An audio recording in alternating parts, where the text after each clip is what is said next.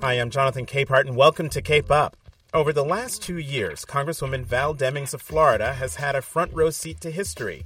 She serves on the House Intelligence Committee, the House Judiciary Committee, and she was one of the seven House impeachment managers who argued for the conviction of President Trump. And now, Demings' name is being bandied about as a possible vice presidential nominee. Who is she? I totally forgot to ask her about her Harley, but I did ask her about Trump, Florida, her support of Joe Biden, and yes, whether she wanted to be considered for vice president. Hear it all right now. Congresswoman Val Demings, thank you very much for being on the podcast. It's great to be with you. So let's just jump right on in. You endorsed Vice President Biden. You are from Florida.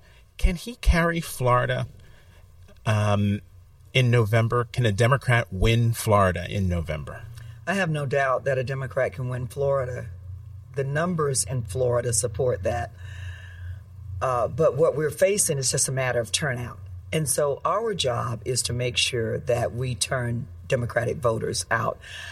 You know, when we looked at um, Super Tuesday, I think if we watch the voters and listen to the voters, the voters are deciding. And I think on Super Tuesday, they were strong, they were powerful. I think they sent a clear message about who they believe can lead our country and move a democratic agenda forward. We saw every demographic turn out. And as you know, Florida is a very diverse state. Um, and I think if what has happened, what happened on Super Tuesday is any indication of what will happen during Florida's primary, I think that we're going to be in really good shape. Now, I sort of bounced ahead. Um, I did mention you endorsed Vice President Biden, but there's still a contest. I mean, right now, there's Senator, Ber- Senator Bernie Sanders what? is in the race. You, you know what? What I just feel so hopeful about. We know what we have experienced the last three years, almost four now, and there is no way American families can go through another four years of what we've seen. Um, and so, you know, when I look at the Democratic field, and as you well know, several of my colleagues were in that race. What I knew, and we heard it quite a bit, but I believed it to be true, is that anyone on the Democratic side would be better than what we have. And now we're basically down to two individuals who I believe, if you look at what they believe in and what they fought for, then certainly uh, will be in better shape I just happen to believe that one of them, Vice President Biden, really is the one to carry the agenda forward and really um, unify our country, which is so desperately needed right now. How damaging was it, or is it, to Senator Sanders, the comments that came out from the, the old video of him?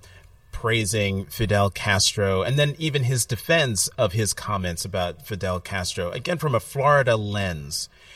Was that damaging to his effort? Well, I think once primary? again, you listen to the people. And I think the people and those who represent them spoke loudly and clearly. And, you know, I'm, I won't, certainly will not guess about what Senator Sanders said or what he meant to say. But what I do know is that several people who live in our very diverse state were upset by those comments. And so, you know, we're in the middle of a race. We're going to let the let Floridians decide. Um, but I think, you know, when you look at Vice President Biden, he has been in the trenches fighting for issues that we care about for a long time, fighting for issues that before it was popular, quite frankly, to fight for them, like marriage equality, issues like climate control. Certainly, he's been a unifier along the way. And I love what Whip Clyburn said, I think most of all. He said, We know Joe, but more important, Joe knows us. And that's because he's been there fighting for those issues and building those relationships a long time. He didn't wait until he decided to run for the most powerful position uh, in the country. And so I think, uh, like I said, I just I go back to watch the voters. Mm-hmm. I know there's a lot of talk about the establishment. I quite frankly find that I, I, I'm not quite sure what that means when voters turn out in great numbers. Uh, we certainly know how the African American turnout was, led by South Carolina.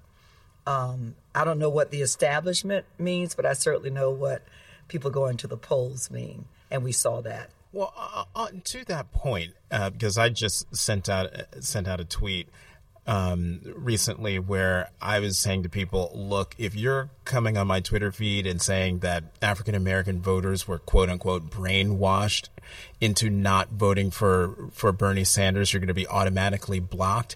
And I sort of have that same mindset when it comes to this accusation that people who are not voting for Bernie Sanders, they are part of the quote unquote establishment. They are part of the quote unquote elite and therefore are part of the problem which to my mind is an insult to black voters. Black voters, number one, I mean, I am a black voter, and we care about issues that everybody else cares about.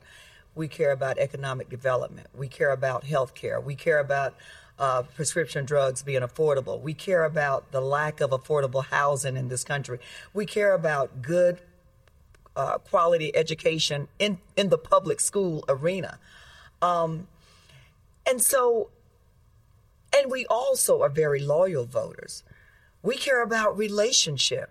And as I just said, it's one thing when we know you and you know us. And I just think that it really, I don't know what the reason is, but I would say maybe apparently you really haven't taken enough time to get to know black voters and what we care about when you look to every other reason that there must be some conspiracy or it's the establishment doing this. No, black voters are very sure of what we want and what we need and what our communities need as well. And um, we're very loyal to those who have been in the trenches fighting with us before it was popular to do so. And also wide eyed. I remember talking to my mother and my Aunt Gloria asking them when there was the Bloomberg boomlet and my aunt Gloria was 100% behind Vice President Biden, has been from the beginning. My mother was leaning towards Bloomberg. I asked them both, well, what about stop and frisk? Both of them said, in essence, stop and frisk has been around forever. No candidate running for president, no white candidate running for president has been 100% perfect. We need to get rid of Donald Trump. And that's and, and, Jonathan, let me say this. Um, you know, I served in law enforcement for 27 years. Yeah, you were the I was police the chief, chief police. That's in, absolutely in correct. And while certainly uh, I have been committed to criminal justice reform, not only as someone who worked at the police department in terms of building relationships and and really trying to um, enforce the laws and protect the innocent in a fair and humane and equitable way, right? But we also have to remember, and so we still need to do that work. Criminal justice reform is an ever, is an unending uh, process and goal. But we also have to make sure when we're talking about those issues that African American communities care about, let us not forget that the overwhelming majority of black people have never had a negative encounter with a police officer. So, I mean, I, and while so while it's at the top of the list as one of those issues that we all need to be engaged in, we also are not going to let other people define or decide what's important to us. Maybe our top issue is jobs, having decent jobs and making a decent wage so we can keep a roof over our head and food on the table. And while it is on the list, African Americans decide what's best for them. Certainly, um, and I think Mayor Bloomberg has said it loud and clearly. And I think the police commissioner at that time, I would hope, would agree that stop and frisk was a bad idea. Nobody's trying to defend it. Nobody's trying to make excuses for it. I know New York had a homicide problem, and I think the initial goal was to reduce that homicide rate. The way they chose to do it was wrong. But the American people, including black families, led by black families, are concerned about issues that kitchen table issues that everybody's concerned about and that's improving the quality of life for them right now while they're living in the greatest country in the world. And I do believe this is the greatest country in the world, but we need to start holding America to its promise. I had a conversation with someone this morning about um, uh, criminal justice reform, and we were talking specifically about the 1994 crime bill. A large part of the crime bill was about community oriented policing, mm-hmm. to put police officers in communities where they could further build relationships, work within our schools. And so the, you know, the majority of time that children of color saw the police were not when it was, uh, you know, something negative. Um, but I also talked about how the criminal, the criminal justice reform also focuses on economic development, quality education, housing, those social ills that cause decay in communities in the first place. When people have to call the police, something has already gone drastically wrong in that home or in that community. And we, we, we, uh, we, we have this tendency to let America off the hook for the, of the promise of America, which is to, you ought to be able to live up to your full potential in this country when we look at poor, crime ridden communities, it's a result of the lack of economic development in those communities. We look at the majority of people who are in prisons across this country, the overwhelming majority of them did not graduate high school. Could it be as simple as if we uh, put resources into programs that help people of color, little boys and girls of color, graduate high school? Could the answer be that simple to help them have a better way of life and live up to their full potential. So we can start at the end of the story with the police, but I would prefer to start at the beginning of the story and why we have not really seriously addressed social ills in communities of color like we should in this country. Let me um, bring the conversation back to to Florida and put the lens on President Trump because from what I understand, he is all over Spanish radio in Central Florida with ads talking about socialism in Venezuela. Um, what is the impact of that, and how do Democrats combat that? You know, my, my husband likes to say the best another indicator. Former police chief another former police chief, former sheriff of Orange That's County, right. and now the mayor of Orange County. He grew up in, in Orlando, Florida. I grew up in Florida, so I know Florida well. But he likes to say the best indicator of future performance is to look at past performance. Donald Trump, I was going to say since January 20th of 2017 when he was sworn in, but it happened long before that on the campaign trail. And even before that, before he even entered politics, he has been a divider. He has said racist, derogatory things about people of color long before he entered into politics. He didn't change his spots when he entered into politics. And certainly, he has now become the divider and chief. I don't know whether he thinks people of color, black and brown people, are not paying attention, or maybe he believes that we have short memories. But what's etched in my memory is this man who has a very inhumane policy of separating families at the southern border.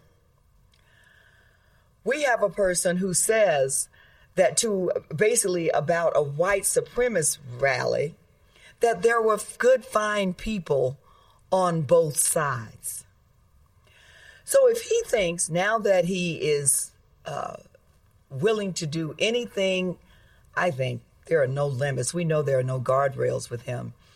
Now that he's desperate for reelection, if he thinks that black and brown families in Florida have forgotten what he's already done, best indicator of future performance is a look at past performance. He can run all the ads he wants to. It does not erase reality. Those pictures that are etched in our brains of his inhumane treatment and derogatory remarks about black and brown people. Well, let's keep talking about him because you have had to deal with some of the other things um, that he's done as president, as both a, a, member of the Intelligence Committee, a member of the Judiciary Committee. You were one of the House impeachment managers.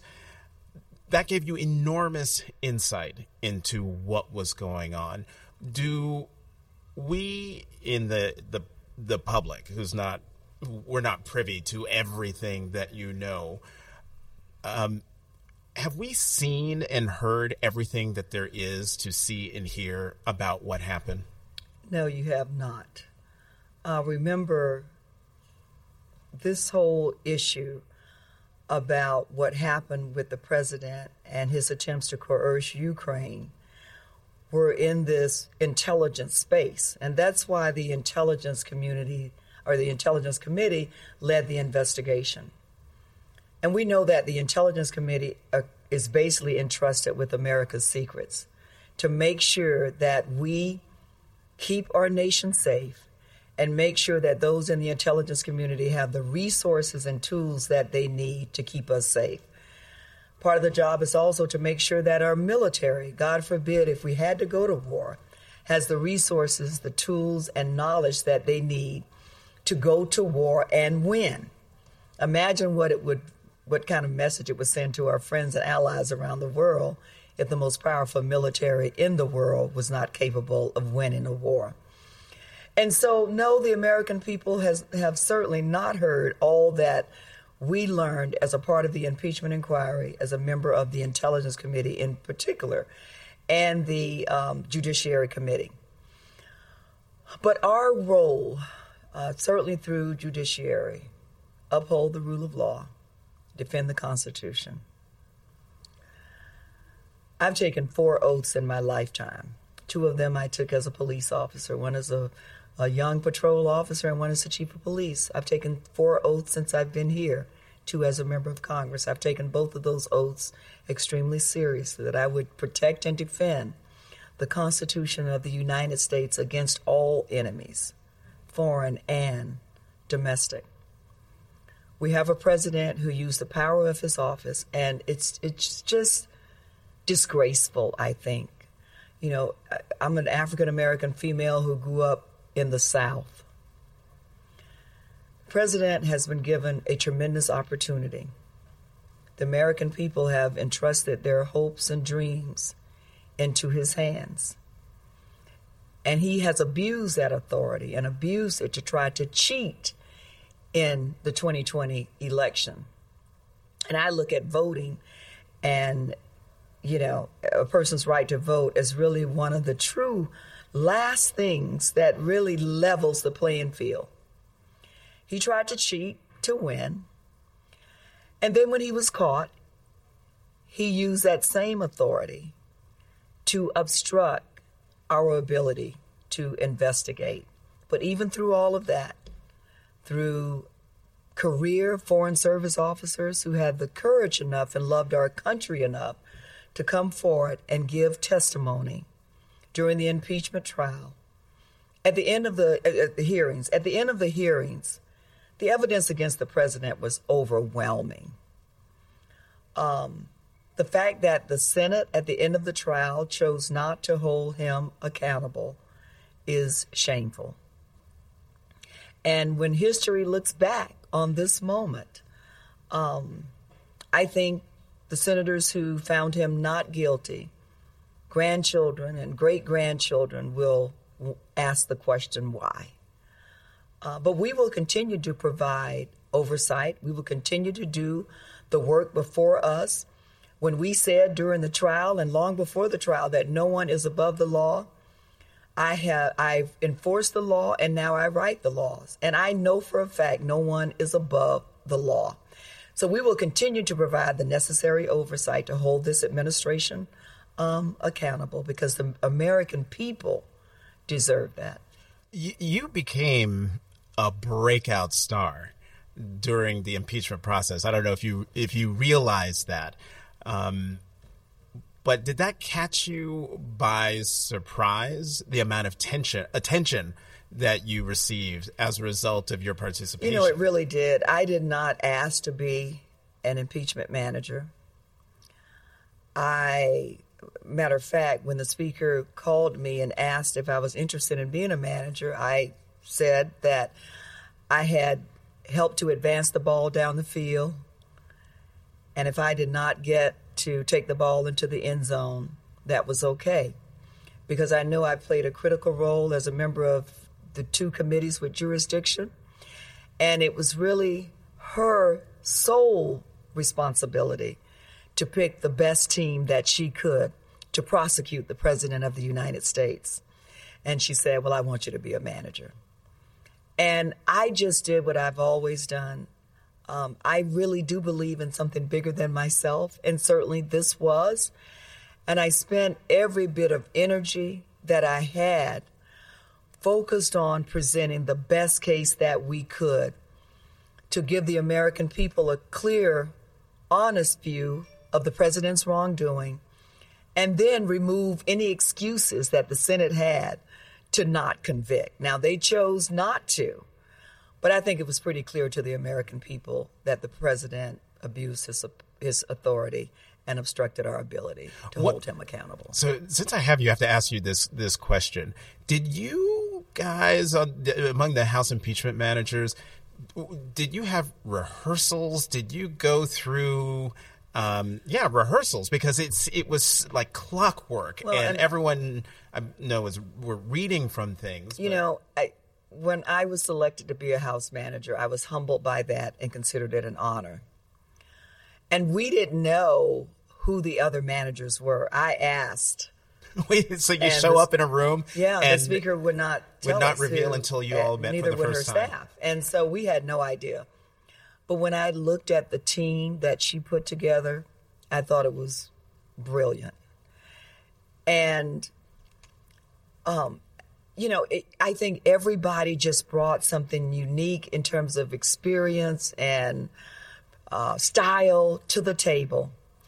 And we spent, and, and I have to give credit to um, oversight, judiciary, and Intel staff because they did the overwhelming majority of the work, the research, you know, um, putting our packets together.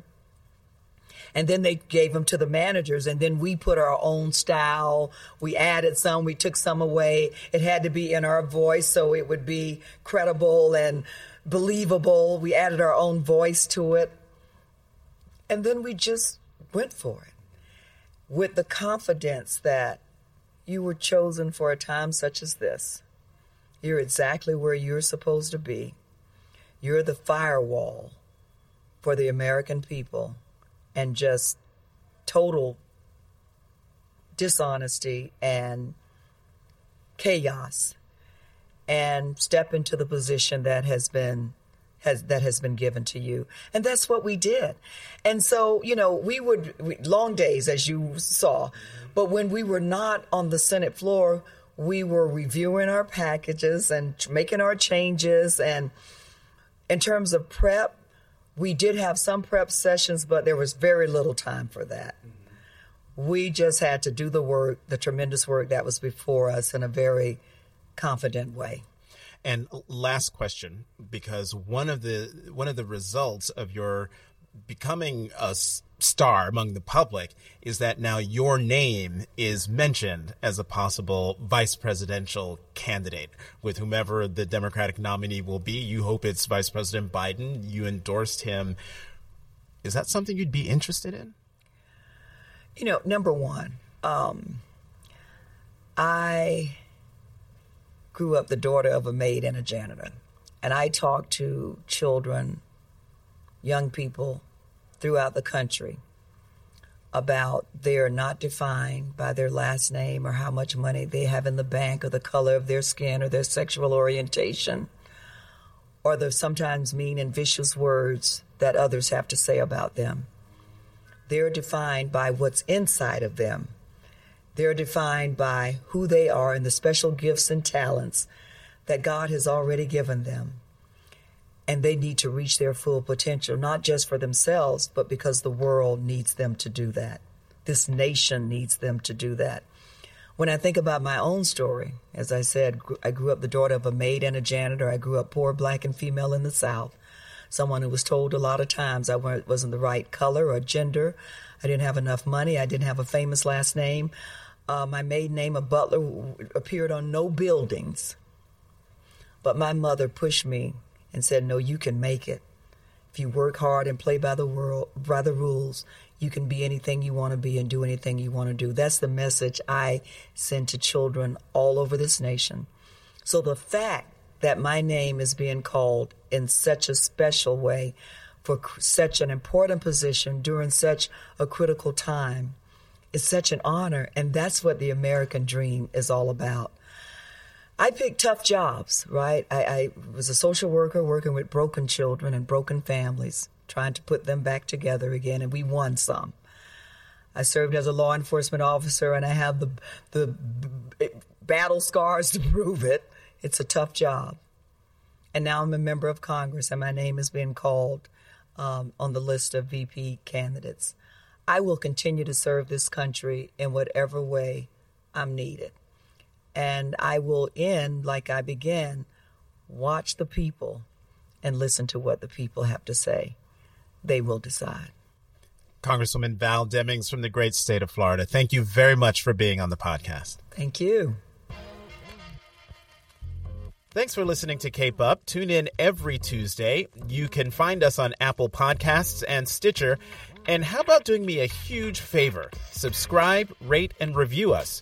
I'm Jonathan Capehart of the Washington Post. You can find me on Twitter at CapehartJ.